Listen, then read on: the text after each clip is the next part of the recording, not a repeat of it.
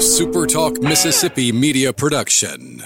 You're listening to Sports Talk Mississippi On Demand, presented by Pearl River Resort. Escape to Choctaw, Mississippi and enjoy world-class gaming, the Dancing Rabbit Golf Club, and Geyser Falls Water Park. Escape to Pearl River Resort. To the junction, in the grove, and to the top. This, this is Sports Talk Mississippi. On your radio and in the game, right here on Super Talk Mississippi.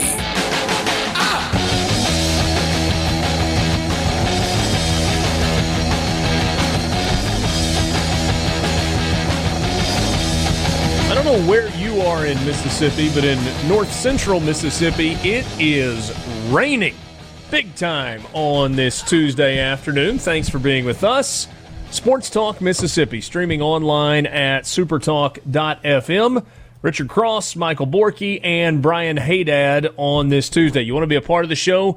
You can do so on the C Spire text line. six oh one, eight seven nine, four three nine five is the number. Sometimes more is just better, like double the high-speed data from prepaid by C Spire for both new and current customers for a limited time. Plus, you can get a free Samsung Galaxy A ten e when you bring your phone number from another carrier.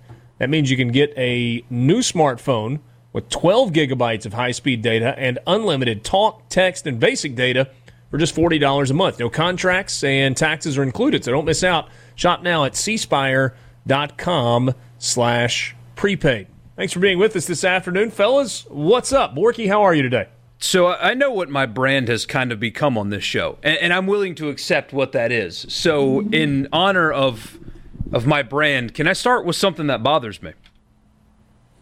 What is your brand, first of all? Uh, complaining about things that bother me often. Oh, okay. Uh, yeah, I guess you're going to well, complain to start the show? Sure. It, I, I have seen...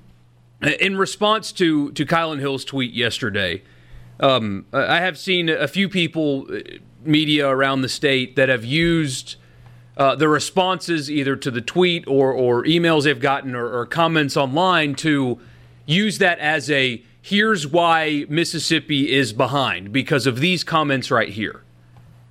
And some of the responses to his tweet were bad. Some of the texts, obviously, we got yesterday were very bad. Some of the comments that were shown were very bad, and emails that, uh, one that I got, uh, maybe you've gotten one uh, that other people have gotten, are all very, very bad. But that doesn't, that doesn't mean Mississippi is bad. So Kylan Hill's tweet and the responses to it, in some cases, are very bad. But that does not mean Mississippi is very bad. That means there are people that are bad, and they are everywhere. I mean, at least we forget that. Chu- Remember what was said to, to Chuba Hubbard or Chuba Hubbard after what he did and the responses yeah. that he got? And it's not even just limited to that. I mean, Ohio State had a Leave Urban Meyer Alone rally on their campus. Penn State rioted when Joe Paterno got fired for covering up sexual abuse of children for decades. I, I mean... To to point at online comments being bad directed towards a player is not a sign of Mississippi being bad. It's a sign of there are bad people that exist everywhere. If Kylan Hill was in Florida, guess what Florida fans would have done? The same thing. So, yes, we are in a unique case with a unique flag, but Kylan Hill's responses would have happened no matter what uniform he wore or what school he played for. And to say that it's a sign of why Mississippi stinks is being really disingenuous because we had an athlete who plays his position two weeks ago get the same thing, not in this state. And that bothers okay. me. All right. Hey, Dad, what's up? Not much. Did, was it a mandate that we all had to wear blue shirts today? Is that a blue shirt you're wearing? Yeah, it's white, white stripe. Okay, I don't. I don't know what happens here. No, I, I didn't get a memo. It, I, just, uh, I just happened to pick this one out of the closet. Yeah, sometimes it uh, it just works out that way. So, uh, Borky, I would. Um, I don't know if I'm dovetailing on what you said, but I want to say something out of the gate. I have seen via social media, primarily, I guess some message boards as well, people saying that they are embarrassed to be from Mississippi or embarrassed by my state, our state. Like there was a billboard or something. Um, I don't like that sentiment. You are welcome to feel that way. But just for the record, I do not feel that way. Not only am I not embarrassed of Mississippi or to be from Mississippi, I am proud of our state. I am proud to call Mississippi home. I am proud that this has been my home for thirty-two years. Moved to Oxford in North Mississippi when I was eight years old from West Tennessee, about three and a half, four hours north of where I sit right now, and am proud to call Mississippi home. Do we have issues? Sure. Everybody does. And that makes it no different than, like, real life. Because whatever your job is, there's going to be a day where something happens at your place of employment that you don't like. Doesn't mean you're embarrassed to work there. It means you got to work through a situation. If you are married, there is going to be a time somewhere along the way where your spouse or you does something that the other doesn't like. Doesn't mean you're embarrassed to be married to your partner. It means you got to work through a difficult time. There's going to be a time where your kids do something that maybe embarrasses you. But that doesn't mean you are embarrassed for your son or daughter to be your child. No, you still love them. And you just get through a difficult time. And that's where I stand with the state of Mississippi right now. I am not, not even a little bit, embarrassed of Mississippi, and I'm not embarrassed to be from Mississippi. I am proud to be a Mississippian, proud that this is my home and have no plans to go anywhere else. It's where my family is. It's where I want to raise my children. And we're going through a difficult time right now. So what do we we do? Pack our bags and move somewhere else? No, I'll pass on that.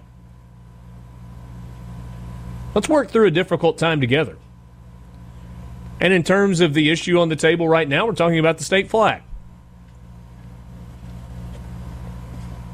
I I don't know that I realize that some people kind of have their identity wrapped up in a state flag, which kind of appears to be the, the case. But that's okay if you do. There is seemingly some positive momentum toward making a change. You have more and more individuals and groups who are coming out and saying, it's time to change our state flag. Not because we can't host a baseball regional. Not because we can't host the S E C tennis tournament. Not because an outside entity or a person that is not from the state told us we need to. No, it, it's time to make a change to the state flag because it's the right thing to do. The Mississippi Baptist Convention came out with a pretty strong statement today that said, it's time. This is not just a political issue, it's a moral issue. You have had business leaders in the state of Mississippi, including the C E O of Sanderson Farms, Joe Sanderson, come out and say, it's time. There's going to be an economic impact, and we could see boycotts from outside states and outside businesses with whom we do business in Mississippi say, we're not going to deal with you anymore. The, uh, the C E O of Hancock Whitney Bank, which is a huge bank on the Mississippi Gulf Coast, big supporter of the New Orleans Saints, big supporter of all things Mississippi on the Gulf Coast, said it's time for us to make a change because it's the right thing to do. And it's possible that, no, not it's possible.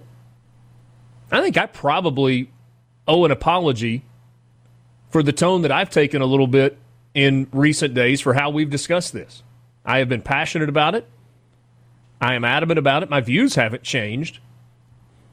But I do want to be aware that dissenting opinions are okay. And I read a, um, I don't know, as, as our elected officials put statements out, I, I can't decide if they're statements or they are declarations or they're op-eds, you know, w- whatever. But I read one that was uh, was written by uh, Senator Nicole Boyd. She's the senator that represents um, where I live in the uh, in the state Senate. And it was exceptionally well written.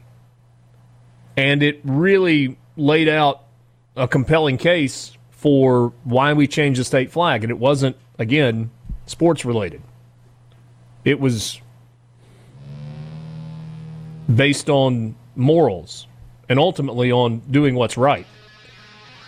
And kind of her theme and what she wrote was, let's not, and, and I'm paraphrasing here, I'm not using her exact words, but let's not let great get in the way of good. Let's not let perfect get in the way of progress. We may not get this one hundred percent right. We're probably not going to get to a solution that anybody is one hundred percent satisfied with. But if we can continue to move in the right direction and we can get good, even if it's not great, if we can get good, then we are trending in the right direction. The one caveat in all of this is, as it pertains to the legislature, the clock is ticking. Sports Talk Mississippi, just getting started with you on this Tuesday. Borky, you sent me this during the break. Uh, the Mississippi Economic Council has released a statement supporting the uh, flag change, and the board of directors all signed it. I'd like you see their actual signatures in addition, in addition to their typed names with uh, their positions, and it's presidents and C E Os of, and owners of big businesses all across the state of Mississippi, from Corinth to Jackson to the Mississippi Gulf Coast to the Delta to the Pine Belt uh, to the eastern part of the state, the southeastern part of the state, all over. And this is not the takeaway, by the way, from this. It, it's a it is a remarkable list, and it is a list that is growing um, by the hour. There's a link on the uh, on the P D F where you can visit the website m s m e c dot com slash its dash time, and you can support and sign on the initiative as well. So again, this is not the takeaway whatsoever. You remember we visited with Joe Sanderson when we were at the uh, Sanderson Farms Championship last year. Just had a great visit with him, and you know, a joy to uh, to talk with somebody that has been wildly successful in business, uh, growing his particular company. So everybody that has signed this thing, it's first and last names. Uh, in some cases, it's first and last names and Roman numerals at the end of the, the names as well. Joe Sanderson signed it, Joe. I don't know why that jumped out to me. I was looking at this list of names. I was like, okay, yeah, I recognize that name, and I rec- Joe. So Ron Swanson's name right need. there. That's all you need that sometimes a- when when you've got that kind of swag. Yeah, that, that's a boss move uh, by Absolutely. Mister Sanderson. So I uh, I like it a lot. Good to uh, be with you this afternoon. We, we got some sports stuff to get to. John Cohen, athletics director at Mississippi State, is going to join us in the four o'clock hour this afternoon. Look forward to uh, our conversation with him. Hey, Dad sent me a uh, message yesterday. Can I can I share the message that you sent with me? Yeah. Sent to me? Sure. Said that John is uh, go, going to join us, but he only wants to talk about the new tennis facility at Mississippi State. That's big news. I will. Uh, I will lead our conversation with um, uh, with John on uh, on that particular topic, and we'll see what kind of reaction we can get from him uh, as well. So, look forward to uh, talking with John Cohen coming up uh, a little bit later uh, this afternoon. College football fix. We'll get into the economic impact in the city of Tuscaloosa. Uh, numbers that might have been skewed just a little bit to push a narrative, but uh, big numbers regardless, in terms of economic impact on the city of Tuscaloosa if Alabama does not play a football season. The initial report was that it was going to be a two billion dollars loss in revenue. Uh, those numbers have been amended a bit since then. I think there was um, m- maybe the University of Alabama, like not the football team, but the university as a whole has an annual impact economically on the city of Tuscaloosa that is in the neighborhood of two billion dollars, uh, which is not exactly the same loss. But it is a very significant number, and we'll uh, get into that story coming up uh, a little bit later. Um, I want to circle back to NASCAR for a second. Do we have Gary floating around the office anywhere today? Have you seen him? So what I've you... got, I can go get him right now. I've got six minutes until I need to do something else on this board if you want me to go find him. Uh, well, I mean, we can just text him and see if he can come and sit down with us later, because NASCAR gained some fans yesterday. So they had a two o'clock Central Time start for the Geico five hundred, which was at Talladega, and the race ended just before seven o'clock. And it was a it was a good race. It was a tight race. You had a good leaderboard all the way through. And as it got down to the end, you're knocking on primetime's door on an over-the-air network. Everybody's got access to Big Fox. Not Fox News, not Fox Business, not Fox Sports or F S one or F S two or any of those things. We're talking about Fox, like A B C, C B S, N B C, and Fox. And so everybody's got access to that, regardless of, you know, who your T V subscriber is, your provider, not subscriber. And it seems like Twitter drives people to things that are compelling. And so people were like, hey, you may want to watch this. ten laps to go, snug, late. I'm sure Paulie Paps from uh, the Dan Patrick Show tweeted that particular, uh, you know, snug, late, get to Fox. And what a treat the end of that race was. double oh seven. Seven one-thousandths of a second separated first place and second place. Ryan Blaney, the winner. Ricky Stenhouse Junior, a Mississippian, by the way, finished in second. Seven one-thousandths of a second behind. And your third place, I don't even know who it was. Uh, Gary would know. I, I don't. I just don't have the He's leaderboard in front of me. He's going to come in here at three thirty-seven. Perfect. Look forward to that. You know how the third-place driver achieved the bronze medal? Came in backwards, didn't he? He was spun out. They were five wide coming across the start-finish line with a wreck just a few hundred yards shy of the finish line, and the third-place driver slid rear-end first across the finish line. What an unbelievable finish. And all of a sudden, people were like, whoa, is this what NASCAR's like all the time? I'm in. Sign me up. I hate I missed it. Yeah. He's uh, he's going to join us coming up. Uh, Gary will, according to Michael Borky, uh, a little bit later, about ten minutes from right now. Hey, great race. A lot of fun. A lot of fun. But the story with NASCAR yesterday started long before the race. Sorry, it was Aric Almirola. Thank you, Tim. I appreciate that. I remembered the name. I just wasn't exactly sure how to pronounce it, and so I held off on that. So thank you. The scene from before the race yesterday, which happened organically, by the way. Uh, Marty Smith last night on uh, on SportsCenter explained to Scott Van Pelt how it all came to be. You've probably seen the image of the forty-three car being pushed up pit row by fellow drivers, and the remainder of the drivers walking behind, and then kind of spontaneously, all the crew members from all the teams joined this march toward uh, the, the start line for the race.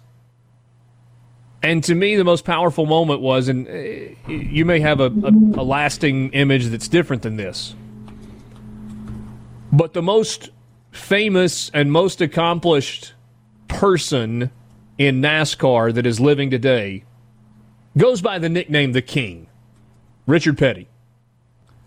Richard Petty is now in his eighties. I think he's eighty-four, and for obvious reasons has stayed away from the track because of covid nineteen issues. When the race was delayed on Sunday and the noose issue happened in the forty-three's garage, Richard Petty said to his people, I'm going to support my driver. eighty-two, and so he showed Richard up Petty, eighty-two. eighty-two years old. So he shows up at Talladega, and he's right there walking with all the other drivers. Uh, apparently it was Jimmy Johnson that uh, kind of initiated the idea, and they had like a big Zoom chat with all the drivers on it, and they all decided that that's kind of what it evolved into, and then you had the crew members add in. But to me, the most powerful image was when the car came to a stop, and they were getting ready to all stand together for the national anthem. And you had Bubba Watson getting out of his car, he, he paused and sat on the windowsill of the car with his feet still in the driver's seat, and overcome by emotion, he just kind of put his head on the roof of his car, just to kind of gather himself. Tears, I'm sure, streaming down his face. And then Richard Petty, in black cowboy boots and blue jeans and a white button-up shirt with the sleeves rolled up and a black leather vest and his patented cowboy hat with all the the feathers up on the front of it, he walked over and put his hand on the shoulder of Bubba Watson. Sorry, Bubba Wallace. I've done that about three times today. Oh, don't You're worry. You're not the only one, man. Everybody is doing that. It's all yeah. over. National media keeps getting it wrong. Yeah, so uh, so Bubba Wallace, the king puts his hand on his shoulder and just kind of leans down and whispers something in his ear and just stands there with him. I thought, man, what what a powerful image that is. That's NASCAR old and NASCAR new standing together in unison. And it was cool. That was a great scene setter. And and it doesn't erase what happened on Sunday, but it kind of shows the, the triumph of good over evil. And standing together and being together, and just what a neat moment that was. I, I don't know if you guys had the same reaction when you saw that, or maybe there's something else from the pre-race stuff that stood out to you. It was his reaction when he got out of the car. I mean, the entire moment was incredible, but when you saw what it meant to him, that made it even more special. Yeah. Sports Talk Mississippi with you. Borky, if I was going to, or excuse me, Hadad, if I was going to get really sappy, hmm. then I would uh, I would tie um, Liverpool to this. Isn't it Liverpool that sings You'll Never Walk Alone? Oh, yeah, yeah. Pre-game, yeah. sixty-five thousand people standing and singing. That's like their stadium team anthem. Yeah. Kind of had that same feeling to it, if I was going to be sappy. Yeah. Sports Talk Mississippi, streaming at supertalk dot f m. Scary Gary joins us next. We'll talk some NASCAR with our resident aficionado.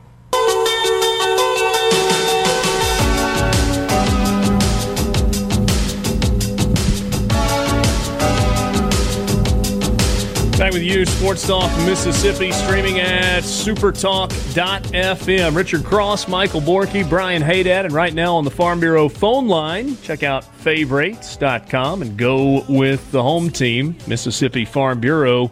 Scary Gary, we have anointed him our resident NASCAR aficionado.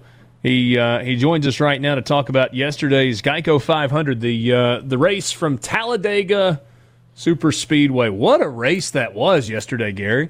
Oh, it really was. I mean, it was it was typical Talladega. You don't know what's going to happen until it gets to the end, and then it always happens at the end, that they always have some kind of crash close to the end. But, yeah, the the finish was pretty spectacular last night. I mean, the whole day was just uh, – it was really great for Talladega. I mean, what the drivers did, y'all were talking about, was really – was historic, you might say, because I mean they've you, it's hard to get two drivers to agree about one thing, but to get everybody to agree about the same thing and all of them to stand there.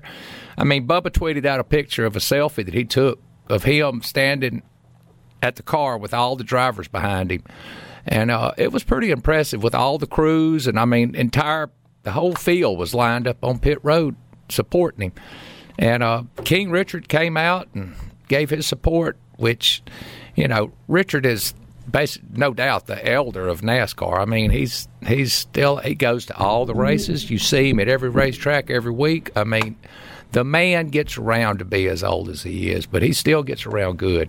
And he will sign anything you put in front of him. He's He has always signed anything for a fan.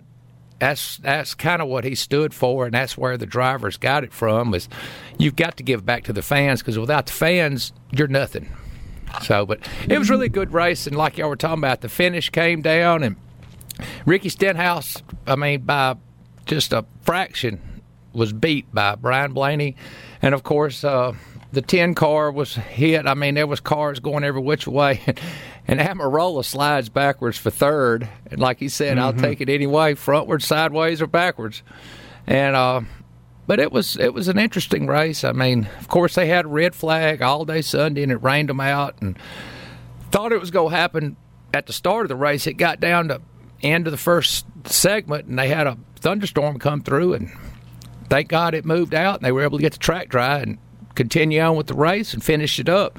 And I told Michael, I said, in some aspects, that hour rain delay pushed the race farther back in the T V time, so when people got home, they got to actually see the end of the race instead of hearing it on the recap for the sports, you know, at six. Yeah, and Gary, I thought, I was mentioning earlier that, you know, you know people on Twitter were, were talking about it and kind of driving people to television. I honestly believe NASCAR gained some fans yesterday because you had a bunch of people that had never watched a race before, or maybe had only seen one as they were flipping through channels on their way to something else on a Sunday afternoon, that saw how exciting a finish that was, and, you know, maybe kind of knew a little bit of the, the story of what was going on going into it, and maybe for that reason tuned in and thought, heck yeah, I'm going to watch that again.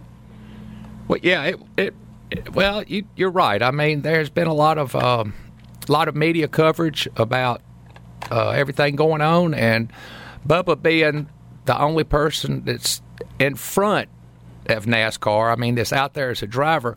I mean, there's there's there's other uh, blacks in NASCAR that work for teams. I mean, that's that's how it is. And I mean, NASCAR has been working on their diversity plan for the past few years, trying to get more women and and minorities into the sport. And it it has. I mean, there's a lot of women that's now working in the in the garage area with the teams, and and I mean everybody. You've got Daniel Suarez from Mexico driving, so I mean it's it's kind of it's it's really broadened out the board. And of course NASCAR was always known for them good old boys, you know, them moonshine runners and rednecks. Well, we've we've kind of gotten a little bit above that now. Yeah, we're still the beer and pretzels crowd, but it's not the same old beer and pretzels crowd that you used to have back in the sixties and seventies at the track. So, all right, so as somebody who has watched NASCAR for a long time and, and has a, a great deal of affection for motorsports in general, NASCAR um, specifically, do you feel like this is moving in the direction that it should be, and are you excited about this new direction for NASCAR? Yeah, I mean, it's okay. I mean, I'm I'm not P C anyway or on anything, of course, but I believe it was the only the only recourse that they really had, because if you don't go along with, say, yeah, we need change on everything, you're going to be labeled as a xenophobe or a racist or, or something like that. Well, that's the last thing that they want to be labeled as, as a racist. I mean, come on now. I mean, they they try to they try to please everybody. I mean, it's just a, it's across the board. It's a huge it's, business. Right. It's it's a big, huge business. I mean, it, it's millions and millions of dollars into this racing. I mean, you're looking at one of those teams, and, of course, the joke that Felix Zabata said that used to own uh, the, the whole team, for uh, which Ganassi has half of now. He, he said, how do you become a millionaire in NASCAR? You start out with ten million dollars, and within three years, you're a millionaire. kind of, kind I of mean, goes the uh, the opposite direction.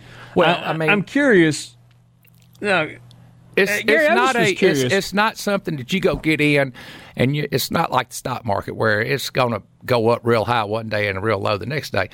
I mean, unless you're one of the the winning teams to get on the winners program to really make the big money, you're just kind of one of those runarounds at the back of the field that's trying to make their name, and hopefully that they break through and, you know, get them a win. And if they get if if a driver gets one win, it puts him in the winner, and it it, it basically it helps his pay scale and, and the payout one at the, at the end of the day, because he is a he's a winner. Yeah. You were talking about Richard Petty a second ago. Uh, the King was there. I, I mentioned bef- in the, the last segment, I, I thought that was a pretty powerful image when the, the car kind of f- came to a stop and you had Bubba getting out of his car, and Richard Petty just walked over and put his hand on his shoulder and, and leaned down and kind of whispered something into his ear. Because I don't follow it closely, I mean, obviously I know Richard Petty's name. Uh, everybody does. What, what's his reputation in racing now? Uh, Richard Petty has always been the good guy. I mean, he's he's never as I know of in all these years, he's never really had a fight or a quarrel or bad words. I mean, when Danica Patrick came in, she, he voiced he voiced that, you know, that she wasn't NASCAR material because she had not come up through, like you might say, the NASCAR world where they run a dirt track and mini sprints. Sure. She came from IndyCar and was kind of an interloper, and of course, it it it panned out like he said, and eventually that she would never make it. Well, it turned out that she never really did make it because she just didn't have the natural born talent that some of these guys come in. I mean, these you got kids out there that's twenty-two that's been racing for fifteen to eighteen years since they've been, you know, children. They've been racing. So I mean, if you start a child out at three or four years old in a, you know, a, a go-kart, I mean, by the time he gets to be twenty years old, he's he's turned the wheel a good bit through the years, and of course, that comes with anything. You do something long enough, you get better at it. I mean, same way with stick and ball sports. You you do it for a long time, you get you get more proficient at what you're doing, and racing's a lot like that. It's It's all about being able to take what you got, use it to the maximum ability that you have in your team, and try to get the best out of it. And Terry, one last thing, one of those about tracks it. It, it, it showed yesterday. Bubba got the Bubba worked his way up to the front and ran, I don't know, half a dozen laps or so out front before yeah. they teamed up on him and passed him. But that's the nature of Talladega. You get two guys hooked, pushing and hooked up together. They're going to go faster than a single car. That's just the way it is. Let me ask you this as we, we finish up, almost out of time. sixty-three laps in the lead yesterday for Ryan Blaney out of the one hundred ninety-one laps in the race. Um, how good a race did he run to uh, to win that yesterday? He ran a good race. He won, well, if you think back, he he's won Talladega last year, I think. Right, that's correct. Also by seven one-thousandths of a second. Yeah, well, Talladega's been known for some really close battles. I mean, through the years, there has been a matter of inches that separated some of these races. I mean, you think after four or five hundred miles, they come down and it's uh, six inches is what it takes to win. I mean, it's it's, and you think in five hundred miles, how much stuff can go on? And of course, they have to stop, and get gas and tires and wrecks and everything else that goes on. So, I mean, it's really. It's really pretty spectacular when you think about it that that there was that many cars coming for the finish and everybody wants to win. And you saw what was happening. It was five wide and Lord knows three wide's tight, but when you get four wide, it's really tight. Five wide, there's no way that cars can fit in that space. I mean, and of course, yep. they, they started, you know, pinballing off each other, and that's just the nature of the beast. They come into the, they come into the checkered flag, and it's gonna be wreck, winners or wreckers. I mean, it's no no in between. Yep. Always appreciate your insight, my friend. Thanks, Gary. Oh yeah. Well, look, this next weekend we got the big tricky triangle up in Pocono. They got two races up there this next week, so that'll be interesting. Can't can't wait for you to tell us all about it. That's Scary Gary talking some NASCAR with all of us on this uh, Tuesday. Sports Talk Mississippi. We'll be right back. Sports Talk Mississippi streaming at supertalk dot f m with you on this Tuesday afternoon. Thanks for being with us. Let's go straight to the Farm Bureau phone line. Check out favorites dot com and go with the home team, Mississippi Farm Bureau. Richard Cross, Brian Hadad, Michael Borky. We are joined right now by the athletics director at Mississippi State, John Cohen. John, uh, certainly appreciate uh, some of your time. Hadad told me yesterday when, when he set this up that the only thing you were willing to talk about was the new tennis facility. Is that is that accurate? That's one of the many things I enjoy talking about. Uh, but, yeah, we can talk about that, sure. Uh, we, we might hold that to the end, and if we have a little bit of time, uh, circle back to it, uh, if, if it's all the same to you. Um, I, I think we got to start with what happened yesterday afternoon. It was right before uh, we came to the show on the show. I guess about one thirty or so. We we saw the tweet from uh, from Kylan Hill, and I, I don't have it in front of me word for word, but paraphrasing said, "Until the Mississippi flag is changed, I'm done playing for the state of Mississippi." What was your reaction to the tweet from the star running back, arguably the most important player on Mississippi State's football team? Well, I think Kylan is showing a frustration that we all kind of feel. Um, here at Mississippi State, and I can't speak for everyone around the state of Mississippi, but I, there's definitely a frustration. Um, I understand it completely. Um, we're in full support of Kylan. Uh, he absolutely has the right to uh, express his opinion, and, and obviously it's an opinion that's that's held by many, which is uh, we we need a change here in the state of Mississippi, and and uh, you know I, I completely understand that. John, there were some, some other players that kind of said to him in responses on Twitter that, that they support him. Do you anticipate that this is um, that, that this is something that turns into a movement, or do you think this is very much an individual decision by Kylan? Well, you know, I'm I'm not, to be honest with you, we're, I, that that's not the part we are focused on right now. I think collectively as a department, as a university, we're focused on the change. And we believe it's still possible. We we believe that the legislature and the, the great people of the state of Mississippi are going to make the right decision and and uh, make a change in our flag. So that that's really our focus right now. Um, I've reached out uh, to many of our student athletes over the, the social unrest that we have, and and and gotten their feelings, gotten their thoughts. Um, we're all available to them, and, and we're going to be here for them throughout all of this. Again, this isn't something we check off on a box. This is something uh, that's part of our responsibility to our student-athletes.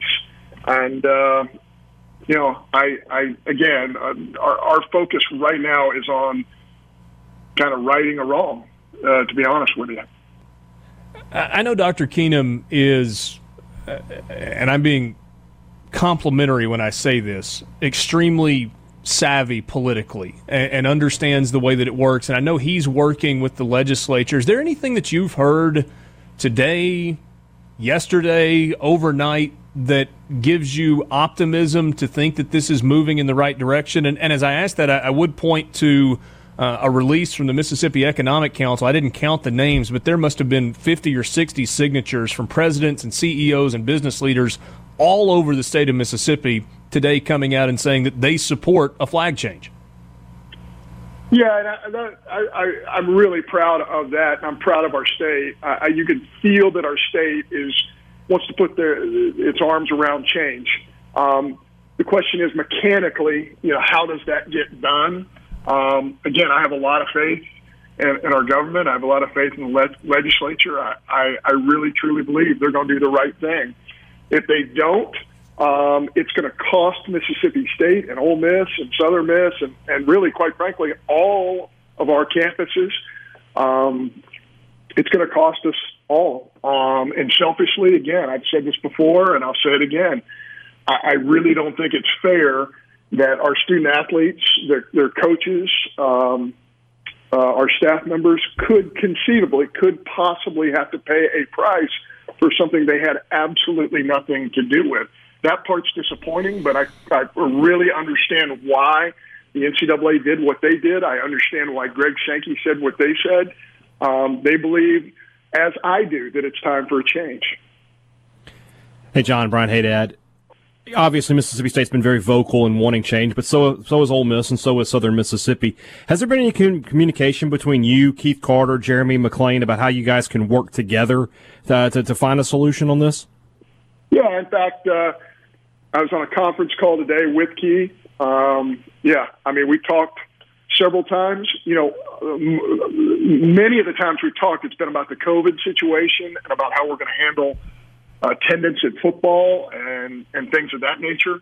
But yes, more recently, um, we have discussed the, the social unrest. We, we've discussed uh, the state flag issue. Uh, I think, you know, obviously I can't speak for, for Keith, um, and, but I believe we're in lockstep. I, I believe that we believe the same things. And, uh, you know, we uh, really appreciate, uh, I appreciate their partnership in this because uh, we view this as, no question, the right thing to do. John Cohen, athletics director at uh, Mississippi State, uh, on your radio right now. Have you heard from other A Ds in the league who are, are sympathetic to what you're dealing with? Uh, I know Doctor Keenum told us on Friday that uh, all fourteen presidents in the S E C were on the call when Greg Sankey kind of informed them of, of the announcement that was coming um, last Thursday night, I, I guess it was. So have you heard anything from, from fellow athletics directors? Oh, sure. Yeah. Yeah. I, I speak to Greg Byrne a great deal. I, I speak to Scott Strickland, seems like almost daily. You know, Scott was raised in this state, has a Uh, you know, tremendous heart for the state, believes in the state of Mississippi, and um, yeah, I, I, I run several things by those guys. I'm I'm not somebody who believes that John Cohen has all the answers. I uh, I reach out to many of my friends in this around the league and around the country to ask them for advice in several areas, and um, you know, certainly this has been a topic of discussion, and and everybody in this league has been supportive for this cause. John, this is putting the cart way, way before the horse, and and certainly we all, I think we're all in lockstep with, with you and with Keith and, and with all the other people who have said we want to see the change happen.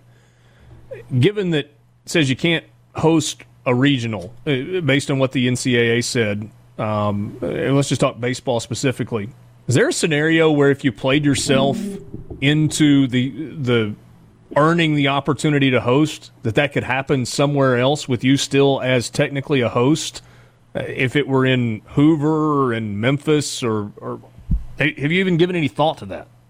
Sure, Richard. In fact, we, we put a great deal of thought into that, and we're we're researching what our options are. Um, there are several questions we have to ask, and we, we have already looked into every type of possibility. Why? Because we owe that to our great fans. We owe that to um, – you know, our programs that could potentially have a chance to host. So we, we have already started that process and, and, and uh, looked into any eventuality uh, uh, for the future. Do you find yourself sitting here a little helpless right now? Um, I, you know, I wouldn't say helpless. Um, you know, I, I, I'm reaching out to, to people all over the state of Mississippi uh, to, to try and tell them what's at stake here, and, and what's at stake is much, much more important, in my opinion, than athletics. Uh, it goes way beyond that. Now, I know you guys have spent a ton of time discussing this on your show, um, but this is a critical juncture in our state's history. I, I really believe that, and I'm a fan of our state. I believe in our state, and that's, you know, I, I truly believe we're going to do the right thing. Um, these things don't often happen as quickly as we want them to, but The, the fact that there is a ton of discussion going on in Jackson, Mississippi right now gives me a great deal, makes me feel better about our state and, and about the people who are governing our state. So I, I, I think change is coming, um, and uh, I'm very optimistic about that. John, is is the biggest concern right now, beyond the, the votes being in place to make some sort of a change, the, the clock? In so much as the legislature is scheduled to end this session on Friday of this week? Yeah, I, I think, you know, I, I'm not a parliamentarian. I'm not an expert on government. Maybe I should should have paid a little more attention to my mother. She taught, taught government and history in high school. Um, but what I do know is there are things that can be done. There are extensions, and you know, that can be put in place, and I, even though I don't know all the tricks of the trade, I know that, that things can be done. And again, I just I, I have a belief that, that the folks down there uh, are going to do what is right. And you know, I, I believe that it's uh, you know I, I believe that this is what is right for our state. For and, and, and more selfishly, I think it's what's right for our student athletes. And I believe it's what's right for Mississippi State University and, and quite frankly, all the schools in the, in the state of Mississippi. John, really appreciate your time this afternoon. Uh, I know this is a difficult time. We're hopeful that uh, the change is coming in the uh, in the positive, and uh, thank you for spending a few minutes with us today. Absolutely, guys. Thank you for what you're doing. That is John Cohen, Athletics Director at Mississippi State, joining us on the Farm Bureau phone line. Check out favorites dot com and go with the home team, Mississippi Farm Bureau. We'll be back. Sports Talk Mississippi.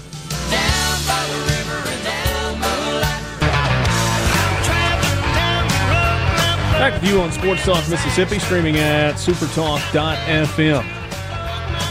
Thanks for being with us on this Tuesday afternoon. Appreciate John Cohen joining us on the Farm Bureau phone line. Check out favorites dot com and go with the home team, Mississippi Farm Bureau. You can text the show, ceasefire text line, six oh one, eight seven nine, four three nine five, six oh one, eight seven nine, four three nine five. If you're ready for a better phone, ceasefire is here to help. Get up to seven hundred dollars off top smartphones online when you trade in a device and add a new line. Plus, find options like free same-day delivery and curbside pickup in select locations. Shop now at ceasefire dot com. Uh, pretty big news that has just come out. A statement from the F B I with regard to NASCAR and what was described as a noose that was hanging in the garage that was being used by Uh, the forty-three team at Talladega over the weekend. I'll read this statement in its entirety. This is from the Federal Bureau of Investigation. On Monday, fifteen F B I special agents conducted numerous interviews regarding the situation at Talladega Super Speedway. After a thorough review of the facts and evidence surrounding this event, we have concluded that no federal crime was committed. The F B I learned that garage number four, where the noose was found, was assigned to Bubba Wallace last week. The investigation also revealed evidence, including authentic video confirmed by NASCAR, that the noose found in garage number four was in that garage as early as October twenty nineteen. Although the noose is now known to have been in garage four in twenty nineteen, nobody could have known Mister Wallace would be assigned to garage number four last week. The decision not to pursue federal charges is proper after reviewing all available facts and all applicable federal laws. We offer our thanks to NASCAR, Mister Wallace, and everyone who cooperated with this investigation. So that is the statement from the F B I. There was not a noose that was placed in the garage because Bubba Wallace was occupying that garage as the only black NASCAR driver in the field at Talladega this weekend. Borky, you were saying that there's some accounts that maybe it was a pull rope that was used to raise and lower the garage. The F B I statement does not allude to that. They do call it a noose. And if the pictures that are floating around are authentic, that is exactly what it looks like, for whatever that's worth. Yeah. And I do think it's important to remember that uh, the initial reporting said that Bubba Wallace did not actually see it. It was found in the garage. And I guess given all that was going on with NASCAR going into this weekend, you would understand why the reaction is what it is. Doesn't NASCAR have to get some credit here for immediately going to the F B I and saying, you help us with this, let's get the facts and let's get it right? They do, and you're, man, you're seeing already people comparing it to that actor in Chicago, and this is not the same thing. That guy manufactured a fake story. This, the F B I is confirming, and even the pictures are confirming, that there was this thing hanging in the garage that is identical uh, to what a noose is. Uh, what the reaction should be, thank God it wasn't. That, yes, something like that did need to be investigated by federal authorities, because that kind of a crime, if it would have been one, should be treated that seriously. But it was not a hoax. It did exist. It just wasn't placed there maliciously. So that should be the reaction, not uh, what you're seeing, because as we talked about at the top of the show, the internet is a cesspool of bad opinions. But it, it, it wasn't a manufactured thing. It did exist there. And thank God it wasn't placed by somebody with those kind of intentions. NASCAR handled it right. They investigated it. They found that there is not somebody in their bubble that has that kind of intention. It is all good here, I think. I mean, that's my feeling, is thank God it wasn't. And also, yeah, thank he, God it wasn't a hoax either, that he didn't manufacture this, that it was an authentic reaction from everybody involved, and now we can, the sport can move forward knowing that somebody in their circle isn't like that. It's all good here. NASCAR statement also. The F B I has completed its investigation at Talladega Super Speedway and determined that Bubba Wallace was not the target of a hate crime. The F B I report concludes and photographic evidence confirms that the garage door pull rope, fashioned like a noose, had been positioned there since as early as last fall. This was obviously well before the forty-three team's arrival and garage assignment. We appreciate the F B I's quick and thorough investigation and are thankful to learn that this was not an intentional racist act against Bubba. We remain steadfast in our commitment to providing a welcoming and inclusive environment for all who love racing.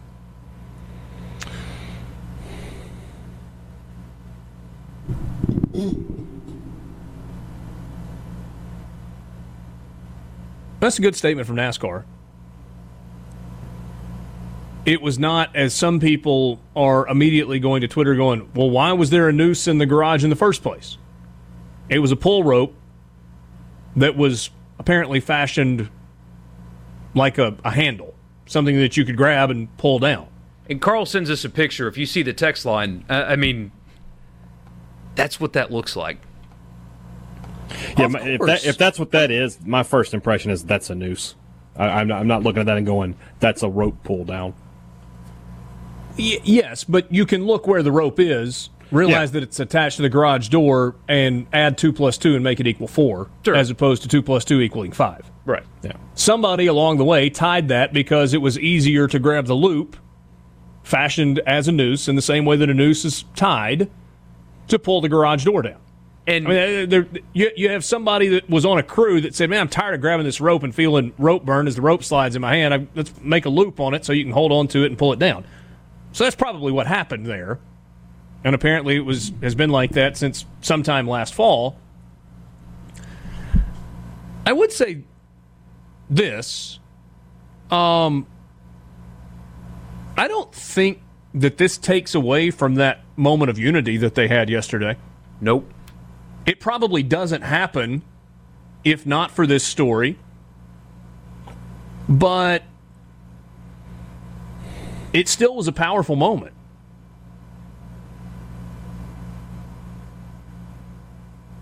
And I think that can be good for NASCAR. And hopefully it can be good for more than just NASCAR. Yeah. And, and Richard, somebody's response on the C Spire text line, so fake news. I mean, I mean it, it was real news. It was a real story. There was an F B I investigation. It just turned out not to be what people initially thought it was. Yeah. And for whatever it's worth to you, uh, Wallace never saw it. He's not the one that reported it. It was right. somebody on his team that saw it and reported it. It's not something that he manufactured or, or created or overreacted to. It was not him that saw it or, or reported it or anything. It did not start with him. Hmm. See, and we get a text, publicity stunt. It wasn't a publicity no. stunt. It's a it, but, thankfully it's a big misunderstanding, which is a, it's a great it's a very good thing that it happened that way. Yeah, I'm sure there's going to be outrage because outrage is what we do. But I mean, I don't want to be Pollyanna-ish and say all's well that ends well. I would think that Bubba Wallace sleeps better tonight. I would think that the executives at NASCAR who were having to deal with what appeared it was going to be an incredibly ugly situation sleep better tonight, knowing that we don't have some just terrible person on the inside of our sport that is overtly trying to intimidate the only black driver that we've got in the Cup Series. I mean, my, my guess is that those people sleep better tonight and that they're thankful that, I mean, ultimately, I mean, other than the fact that we're, we, I, I'm using we loosely and collectively here, but like the population as a whole loves to have a villain and loves to be able to vilify and blame someone. Ultimately, this is good. That somebody didn't tie a noose and leave it in the garage of Bubba Wallace to intimidate him and to, to try and make a point. however hateful a point it would have been. So yeah, this is this is good news. News nonetheless. Good, bad, indifferent, however you want to look at it. This uh, this story, or this part of this story, comes to an end. Sports Talk Mississippi, streaming at super talk dot f m. Richard Cross, Michael Borky, Brian Hadad. We will be right back. Blame it all on my roots. I showed up in boots and ruined your black tie affair. The last one to know, the last one to show, I was the last one you thought you'd see there. And I saw the surprise and the fear in his eyes when I took his glass of champagne. And I toasted you, said, honey, we may be through, but you'll never hear me complain. Cause I got friends in low places where the whiskey drowns. Back with you on Sports Talk Mississippi, streaming at super talk dot f m. Thanks for being with us on this Tuesday afternoon. Tweet from uh, Rick Cleveland. How about this uh, in terms of a lead? All my professional life, I've wondered what it would take for all the universities in Mississippi to agree on any matter under the sun. And now I know it's the state flag of Mississippi. Hm. Good point. Uh, a former golf champion in the state of Mississippi, Cameron Champ, who won the Sanderson Farms Championship two years ago, has tested positive for covid nineteen. How big a deal is this for the P G A Tour? After about nine hundred fifty negative tests, there have now been two positives in the span of five days.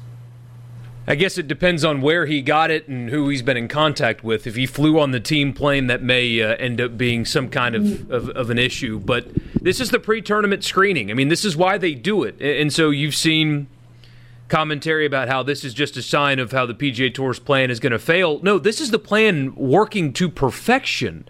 This is before practice rounds and before he's around people and, and in the locker room, and this is the pre-tournament screening. This is exactly why they do it. And they caught it, and now he doesn't have to be around people. If, again, if he spread it to other people, maybe they have an issue, but similarly to what happened with L S U over the weekend, where they now have thirty players in quarantine, the, the person they're consulting with on their plan in the articles, when you actually get beyond the fear side of it, the fear porn, if you will, they said, hey, this is what we were prepared for. Not only are we prepared for it, we kind of expected it. It's all good. It's good it's happening now. It can't happen in September, but we're we're good now. This is okay. And the same thing here. This is good that it's happening right now. Better now than after he's played three rounds and been around a bunch of players and been in the locker room, and they're going into a Sunday round, and suddenly they may have to guy, have to have guys W D. It's okay that one guy has tested positive. This is what you should have expected to happen.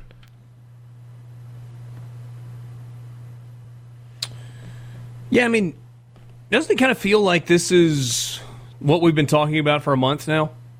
Whether it's college football, life in general, in terms of universities and schools as we trend toward the fall, the P G A Tour, soccer, baseball, the N F L, everything. There is an inevitability that exists with regard to positive covid nineteen tests. That's the world in which we are living. If you have enough people, somebody's going to test positive. And so it's what's your plan and how do you execute it when that happens.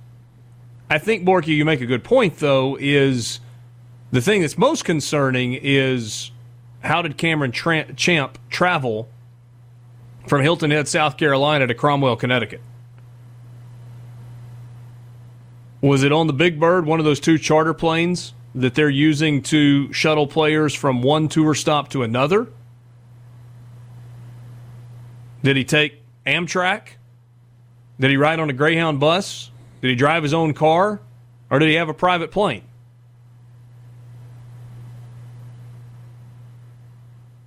if he had a private plane. And, and look, just because you travel with somebody on a private plane, or on a big plane for that matter, doesn't necessarily mean you infect them. Right. Remember I'm sure, the precautions I'm sure we they're talked making, about. Yeah, they're they're making everybody wear a mask on the plane. Right, that was, wasn't that one of the precautions? It was mask. It was at sixty percent capacity, so the players on the plane are spread out. Spread out. Everything's disinfected and all that good stuff. Uh, they're they're discouraging any contact, and I mean, it's even like boarding on and off the plane is being done differently than what you would expect flying commercial, just to avoid them coming into contact with each other. Um. Nick Watney, who tested positive last week, traveled on a private plane with Sergio Garcia to Hilton Head last week. Read that story last night. There was some concern as to whether or not Sergio was going to test positive. He did not. Nick Watney did. And the story that's come along with that is he wears what's called a, a whoop band. It's... uh. You know, it looks kind of like a, an Apple Watch or a, a fitness tracker or a Fitbit. It's called a Whoop band, a Whoop, W H O O P, and it measures heart rate and breathing rate and all those things. And he noticed in the monitoring of that band that his breathing rate was increased overnight while he was sleeping.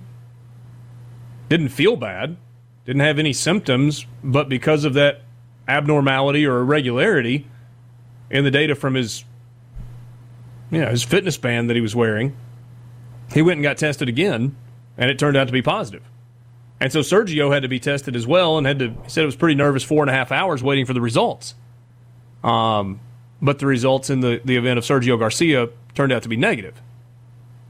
And so, I mean, there's a scenario where Cameron Champ could have flown on the charter, if that indeed is how he traveled, and not infected anybody.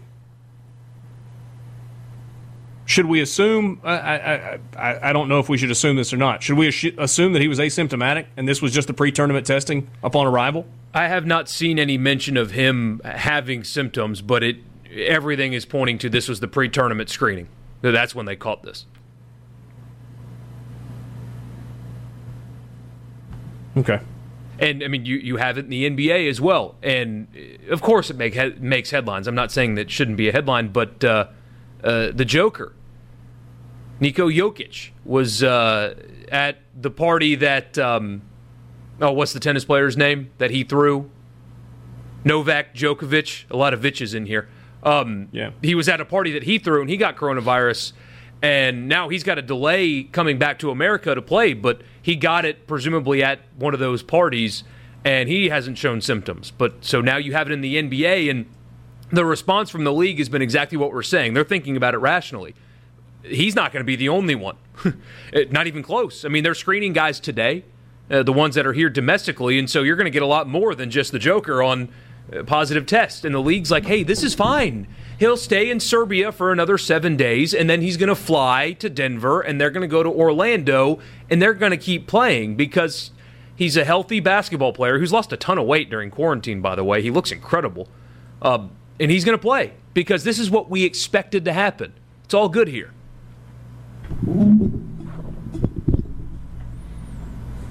Anything, Hadad? I mean, it's just, it feels like it's more of the same, but it's going back a few weeks or, or when the, you know, when college teams started coming back and everybody started making preparations for the world to start trying to make its move back to normal. We knew these kind of things were going to happen. You know, it, they're going to be positive tests. People are going to have to sit out. You, it's just a matter of containing it as best you can.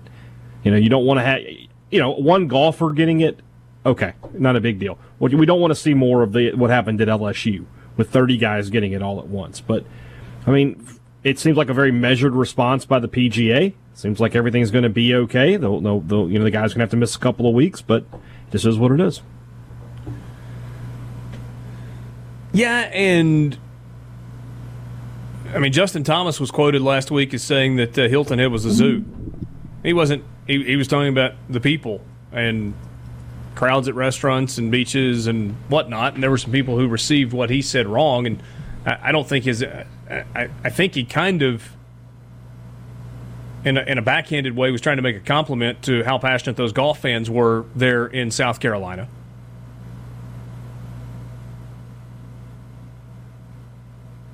Is, you're having a hard time keeping people away from beaches. I mean, when the state, when they decided to reopen, uh, I mean, you've been cooped up in your house. It's eighty-five degrees in summertime. Right. Of course you are. So, and I, I didn't say anything because what's the point, but I thought about just quoting that and saying, what did you expect? Do you expect people not to flock to Hilton Head Island when it's beautiful and the state's reopened after three months of shutdown?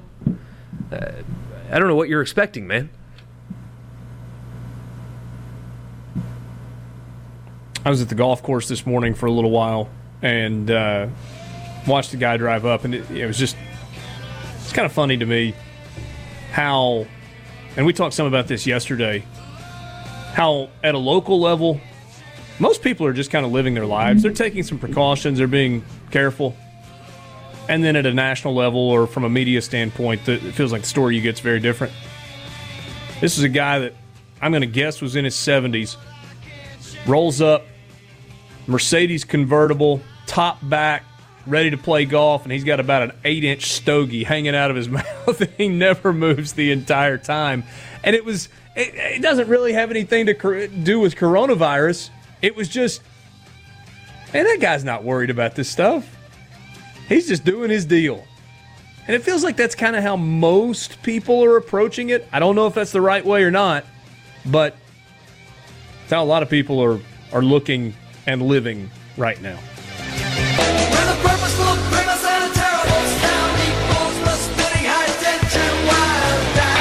I mean, on, on the, uh, the range of things that actually matter, this doesn't even register. But a little info for you, perhaps. You got the news yesterday that Eli Manning's number was being retired. Jersey was being retired at Ole Miss. There are two players that at Ole Miss were currently wearing the number ten. On the offensive side of the ball, John Rhys Plumlee. On the defensive side, Jacquez Jones. Jacquez Jones uh, tweeted today, new number, same mission. He's now wearing number thirty-two. So I guess maybe we're going to see a new number for John Rhys Plumlee as well. Does that seem like a reasonable assumption? Seems Feel, like feels feels reasonable. Yeah, might be where yeah. that's headed. Did have a buddy text me yesterday and said, "I'm cool with Eli getting his number retired, but they better not change the damn speed limit." Yeah. Yeah. I was just going to the uh, the official roster, and Jacquez Jones is thirty-two. John Rhys Plumlee is still listed as number ten, and I have a very uh, a, a source close to the situation that just texted me that J J, Jacquez Jones, had already decided to change, so that was of his own volition, and that John Rhys Plumlee, if he chooses to, can stick with that number through the remainder of his career. Okay. But then but then no more number ten? I'm assuming, based on what was sent to me, that John Rhys Plumlee will be the last player to wear number ten as it is retired. Well, there you go. So, uh, apropos of nothing, this just came across my feed, and I think it, it's relevant to what we've been talking about the last couple of days. Uh, West Virginia has placed their defensive coordinator on administrative leave because one of their players came out with allegations against uh, against him for uh, racial and, and otherwise mistreatment. Mm. Vic Caning That's, is his name. Vic, the player Vic is Kerry Caning, Martin Junior Caning. Yeah. That guy's been around coaching forever. Yeah, where all has he been? I feel like that name kind of rings a bell. Well, his brother, Les, was the offensive coordinator at Mississippi State under Mullen okay. for a few years. Okay.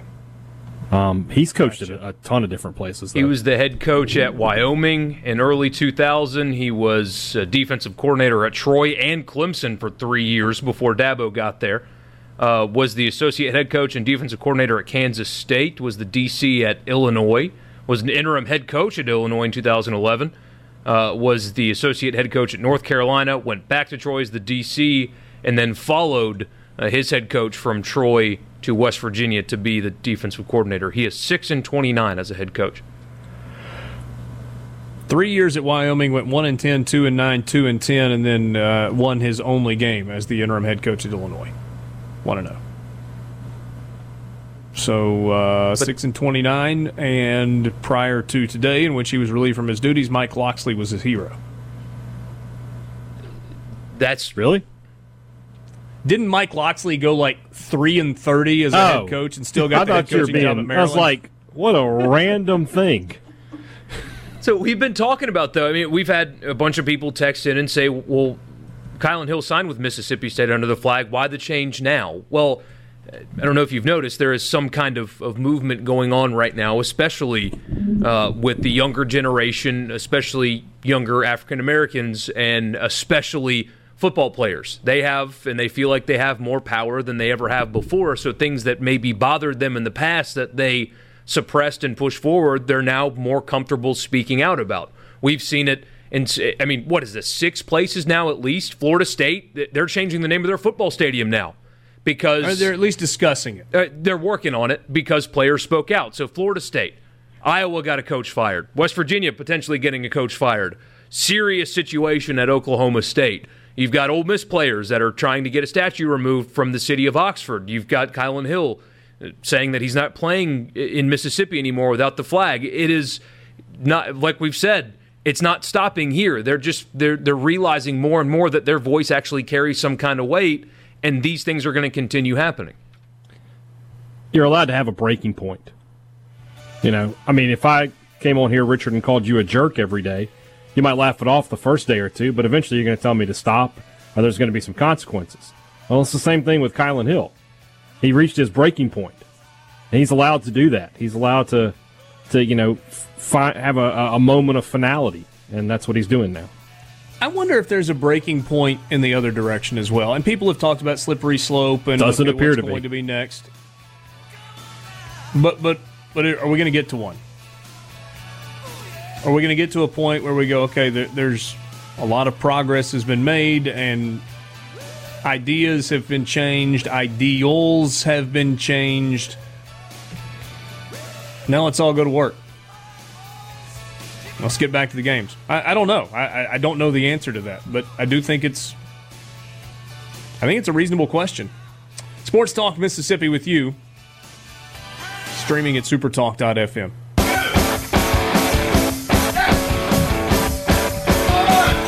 Five o'clock already?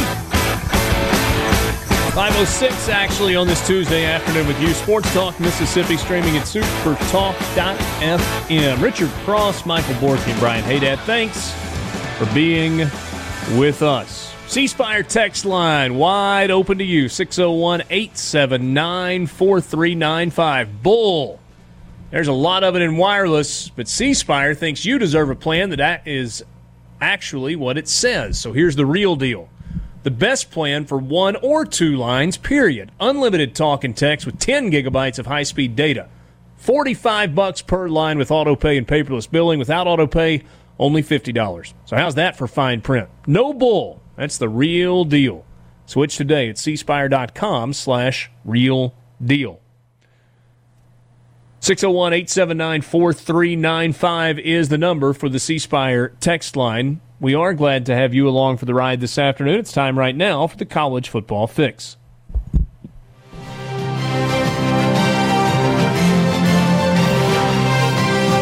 College Football Fix is driven by Ford and your local Mississippi Ford dealers. Log on to buy ford now dot com. Check out the entire lineup of Ford cars, trucks, vans, S U Vs, all that they've got to offer. You can test drive one. You want to get behind the wheel of the F one fifty. Four-plus decades, forty-three years to be exact, the F one fifty has been the best-selling truck in America, and they've got no plans to slow down any time soon. I drive an F one fifty. If you've not been behind the wheel of one, take a test drive today at your local Mississippi Ford dealers. Uh, so some reporting and then some follow-up reporting. T. D Alabama G. Is that right? Is that the website? T D A is Touchdown what they call Alabama. Themselves. Touchdown out. What's the G at the end for?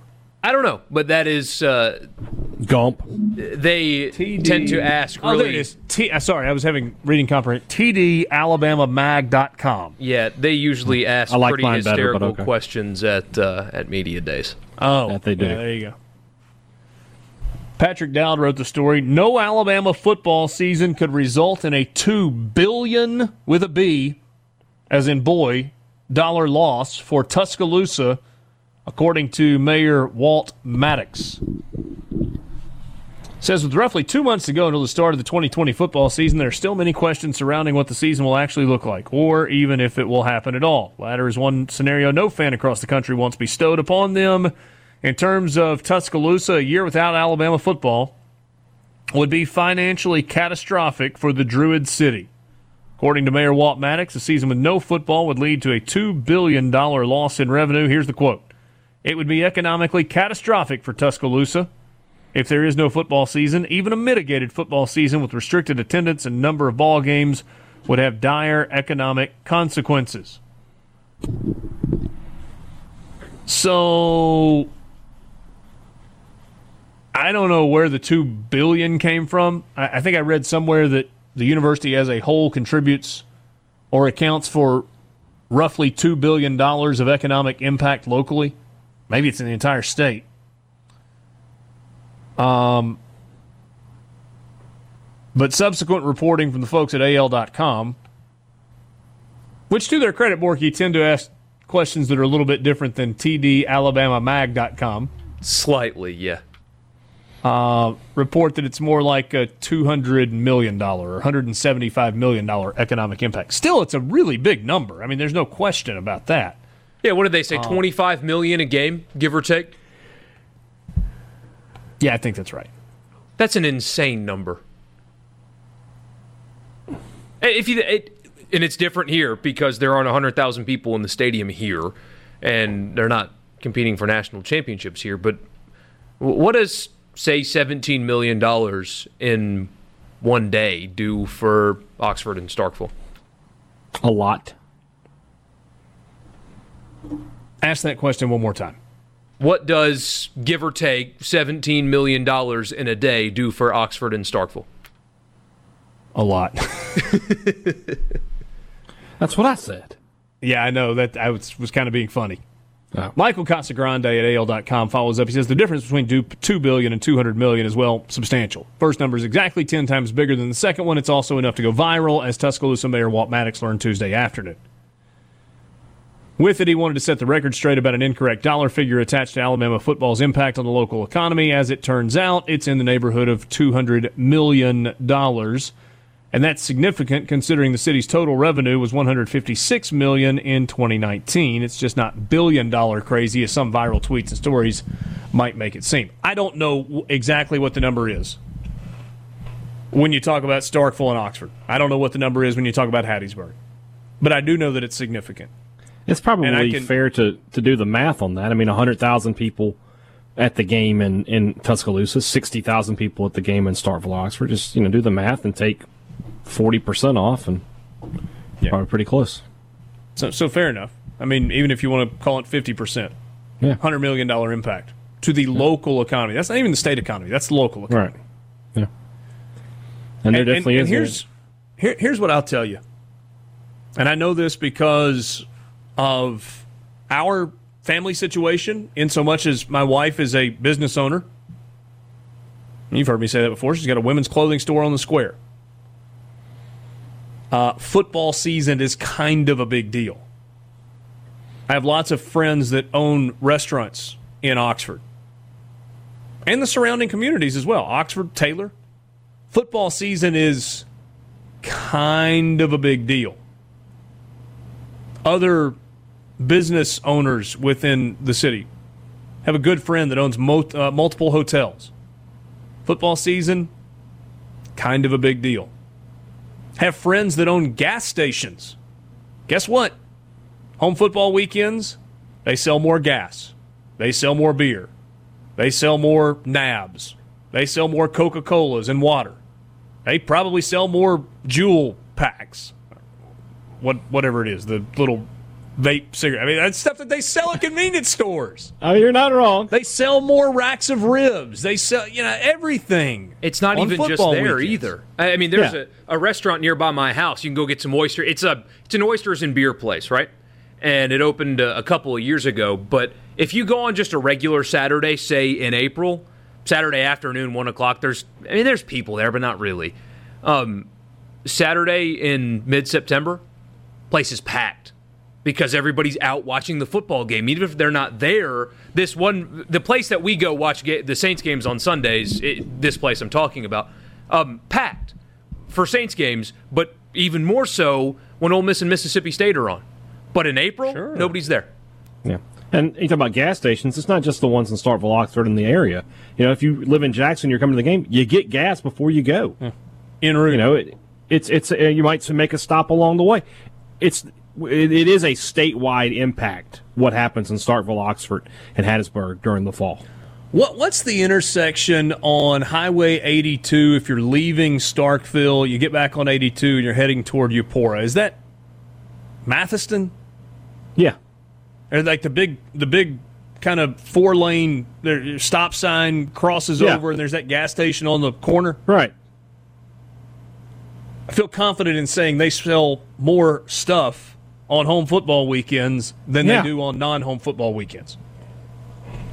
Um, I, you know, look, we're kind of beating a dead horse here, but look, I mean, there's no local business industry.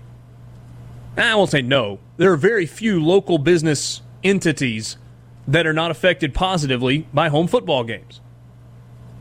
How about the real estate market? Go a season without football, or only a few people are coming. They're not going to sell as many condos. Yeah. Or second homes. Or first homes for people who decide to move to the area because they dig the vibe of a college town during football season. It's a big deal. And that's why you are going to see conferences move heaven and earth to play football with people in the stands. It's complicated by covid nineteen, right? Borky, I kind of hesitated there because I want to see the context, but there's some pretty disturbing quotes that come directly from Doctor Thomas Dobbs, who is the state's chief medical guy. He's the head doctor at Mississippi State Department of Health. Sorry, the Mississippi State Department of Health. I think I left a syllable out. That's all right. Um, and he says there's an inevitability that it's going to get worse. Again, I don't want to read the all, all of that without seeing the context from the interview and what made him say that.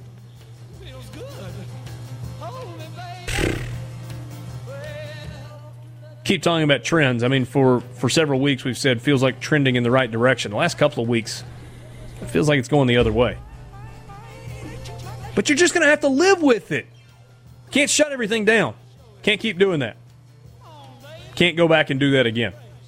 Sports Talk Mississippi. That's your college football fix.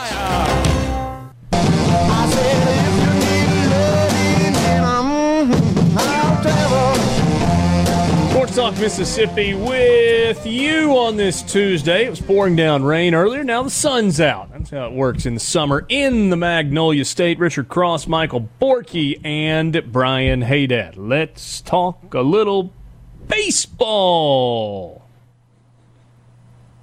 Looks like we're going to play, doesn't it? Yeah, uh, they're going to play, even though the next layer to this, so they finally have some kind of a deal, I guess you can call it that, in place.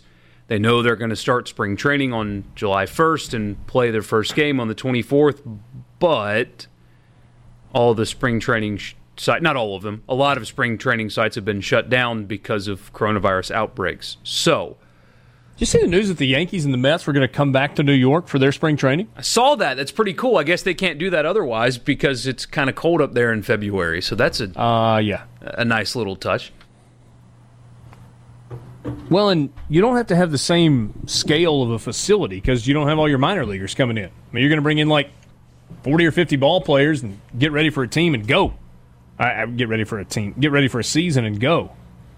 Is sixty games in sixty-six days, is that um, asking too much or is that okay? That's about right. Yeah. I mean, they get about three days off a month. Three to five a month during a regular season. Be a big block of baseball, won't it? Yeah. A lot easier to find something to watch on television at night. What's the next layer to this? I've seen people allude to the fact that there are going to be players that will choose not to play. Do you believe that'll be in some major scale? Because, correct me if I'm wrong, if they choose to do that, that means they sacrifice all of their salary this year. So that never seemed plausible to me to begin with, but is that real? Like, are you going to see that happen with the very small amount of N B A players you've seen do the same thing? Um,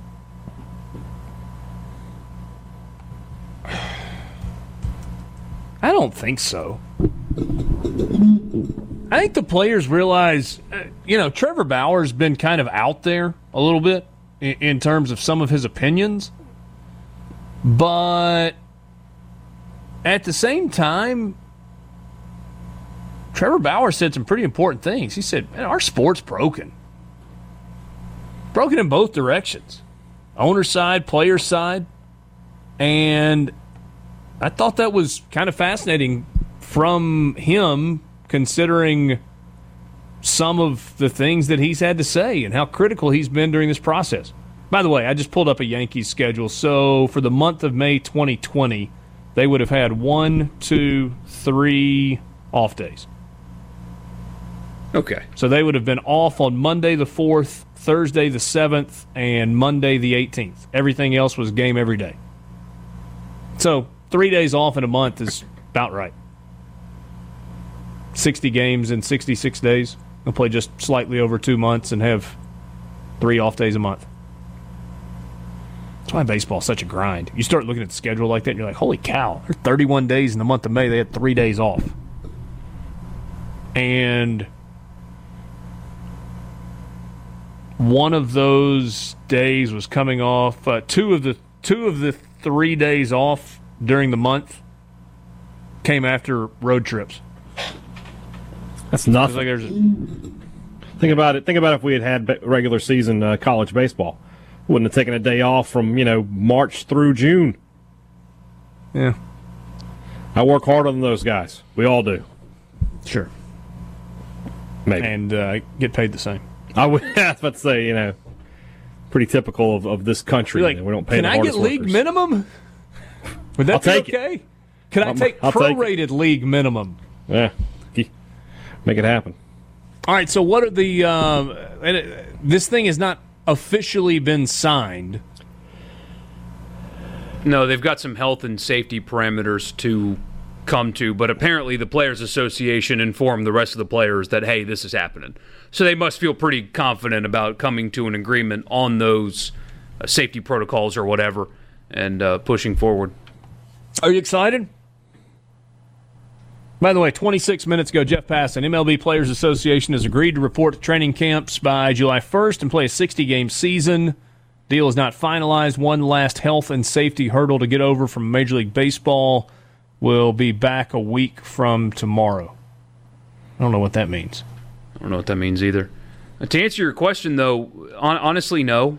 Uh, I, I'm not. I, I probably would have been, but considering what's going to happen next, one, I, I'm completely turned off by the negotiations, even though they're mostly the owner's fault. I, I just, I'm turned off by the fact that it happened so publicly, that it took so long, that they were the only sport that couldn't come to an agreement. That turns me off. I, I'm... That's that's absurd that it took this long and they're the only ones. There's a reason they're the only ones. And I don't want to hear anything about a strong union. Uh, it was a failure that it had to come to this point. But why would I get invested in the sport that is doing this by default and then is basically letting you know that they're going to have another one of these wage disputes? Why, why would I want to get involved in care and try to appreciate and like baseball when next year the same conversation's going to happen. Well, you know, they're going to have a holdout and they may not play and they're fighting over dollars. Forget that. I, I'm not going to get invested.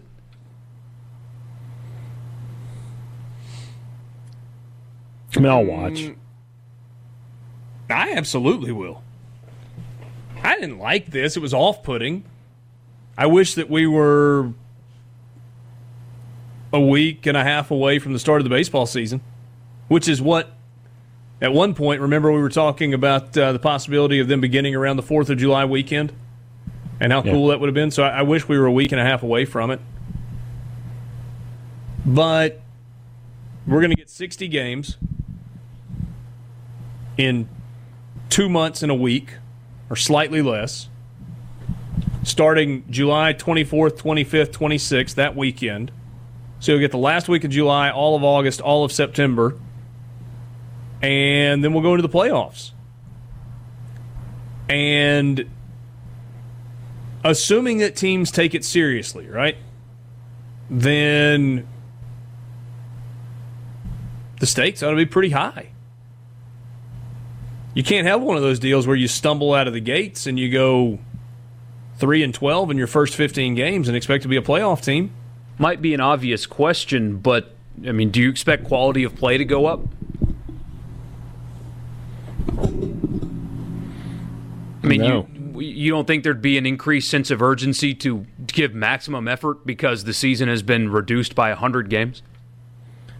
I think the players are angry, and they they there might be a little bit Ooh. you know less seriousness about it. I think we just got baseball. I think it's going to look like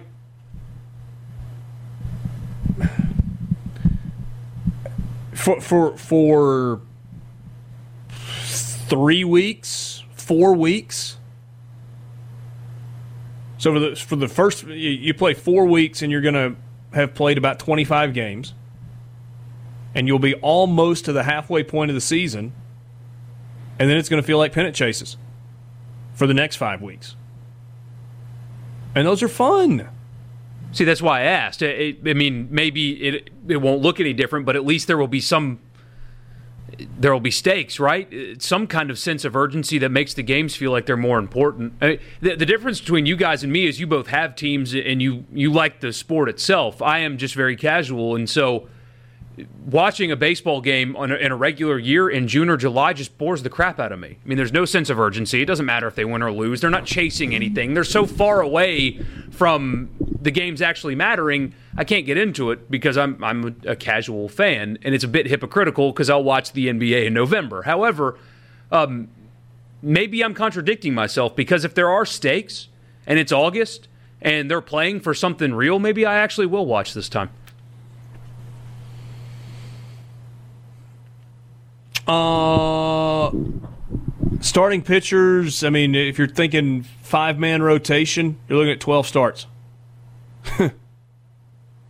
Cy Young Award winners going five and two.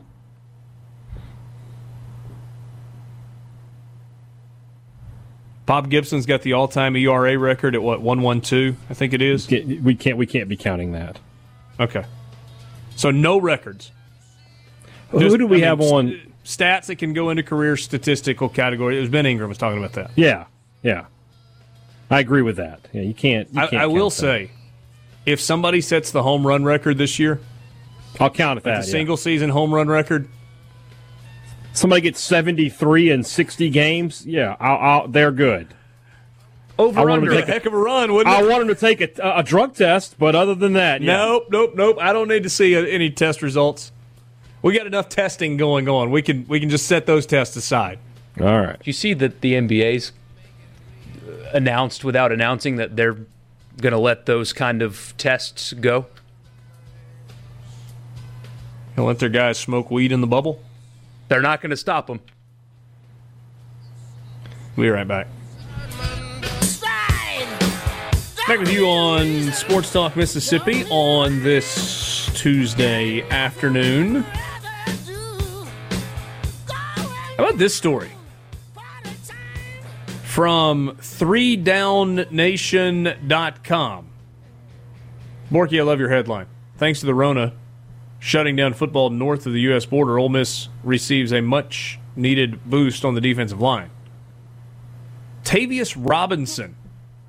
Story says, freakishly athletic Canadian defensive lineman Tavius Robinson is committed to a Power Five conference school in the N C double A. twenty-one-year-old Robinson has signed his letter of intent to play for the University of Mississippi.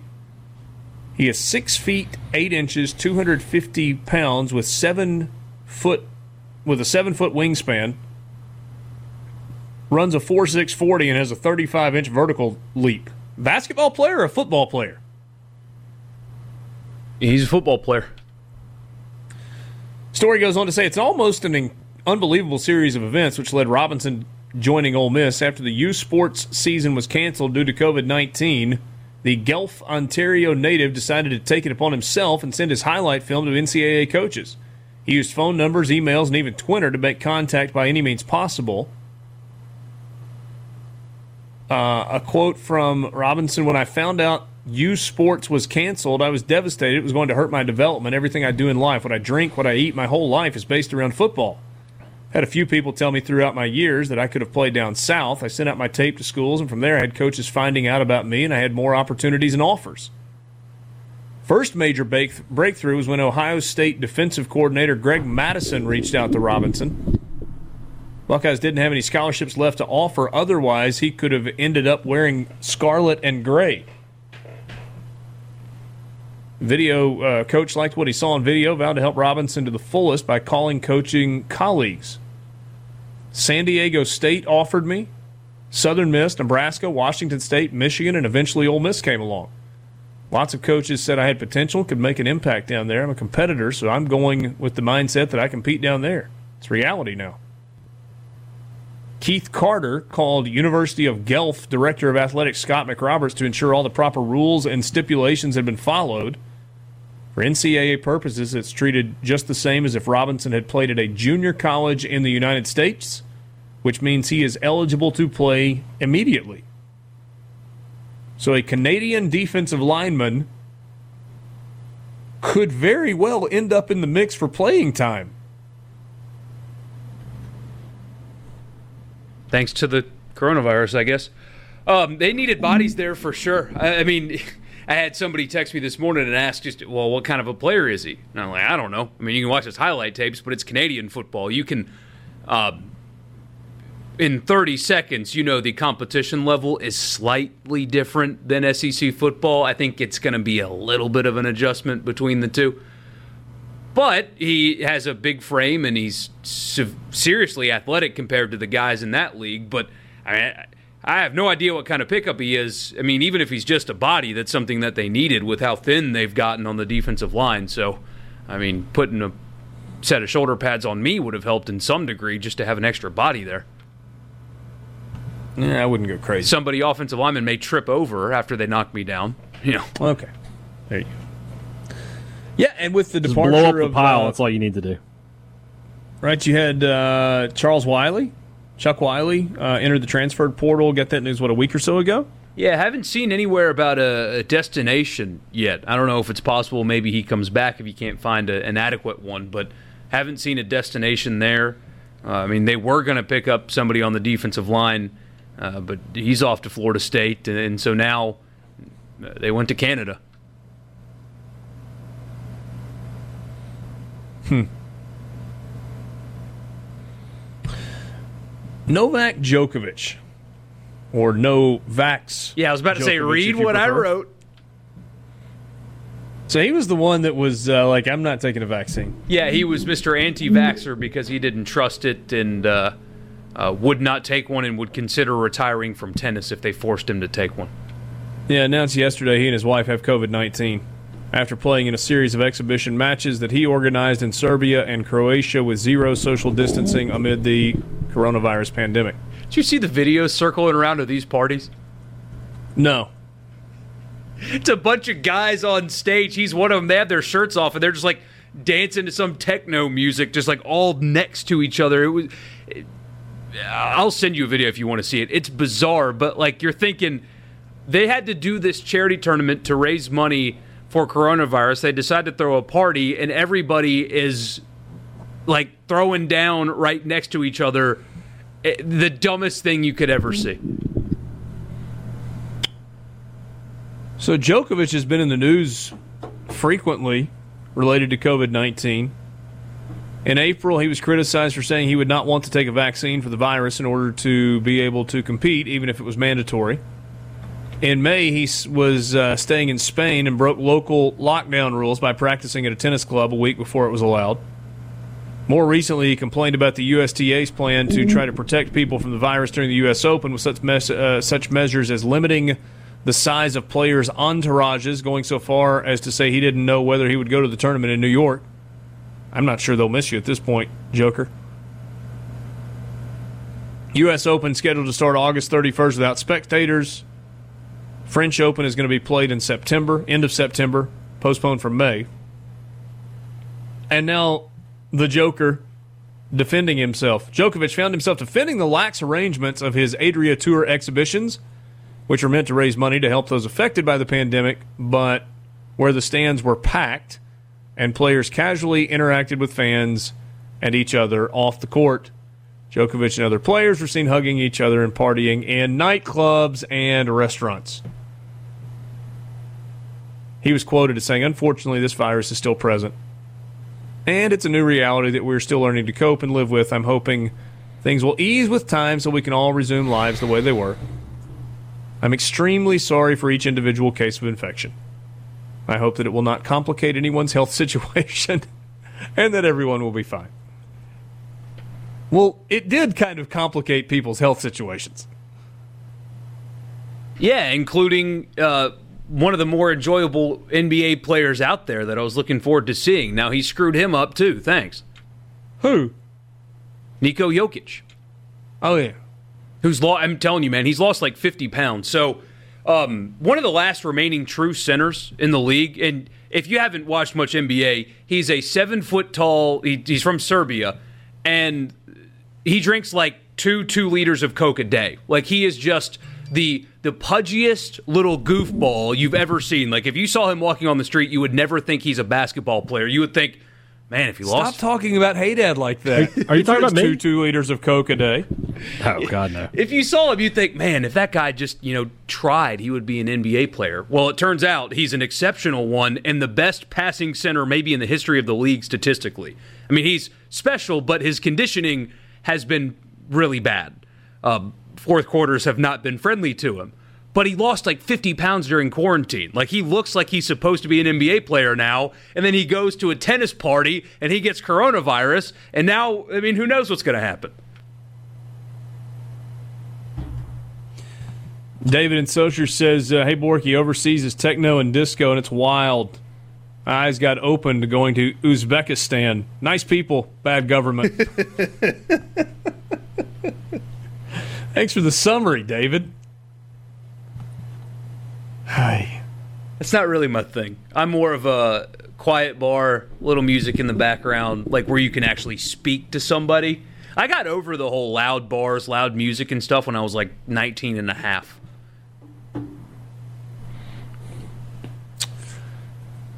I'm assuming that you've seen the stories where the name of our favorite golf tournament is under attack? Yeah, Deadspin. The guy that wrote the, the story attacking the Masters because we don't need to use the name Masters anymore, in his Twitter bio mentions his master's degree.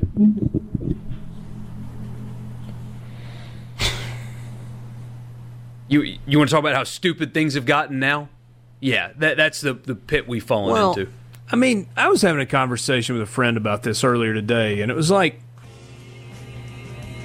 Are we being, are, are we going to the point where we say a word that has multiple definitions can no longer be used if one of the definitions is is, is offensive?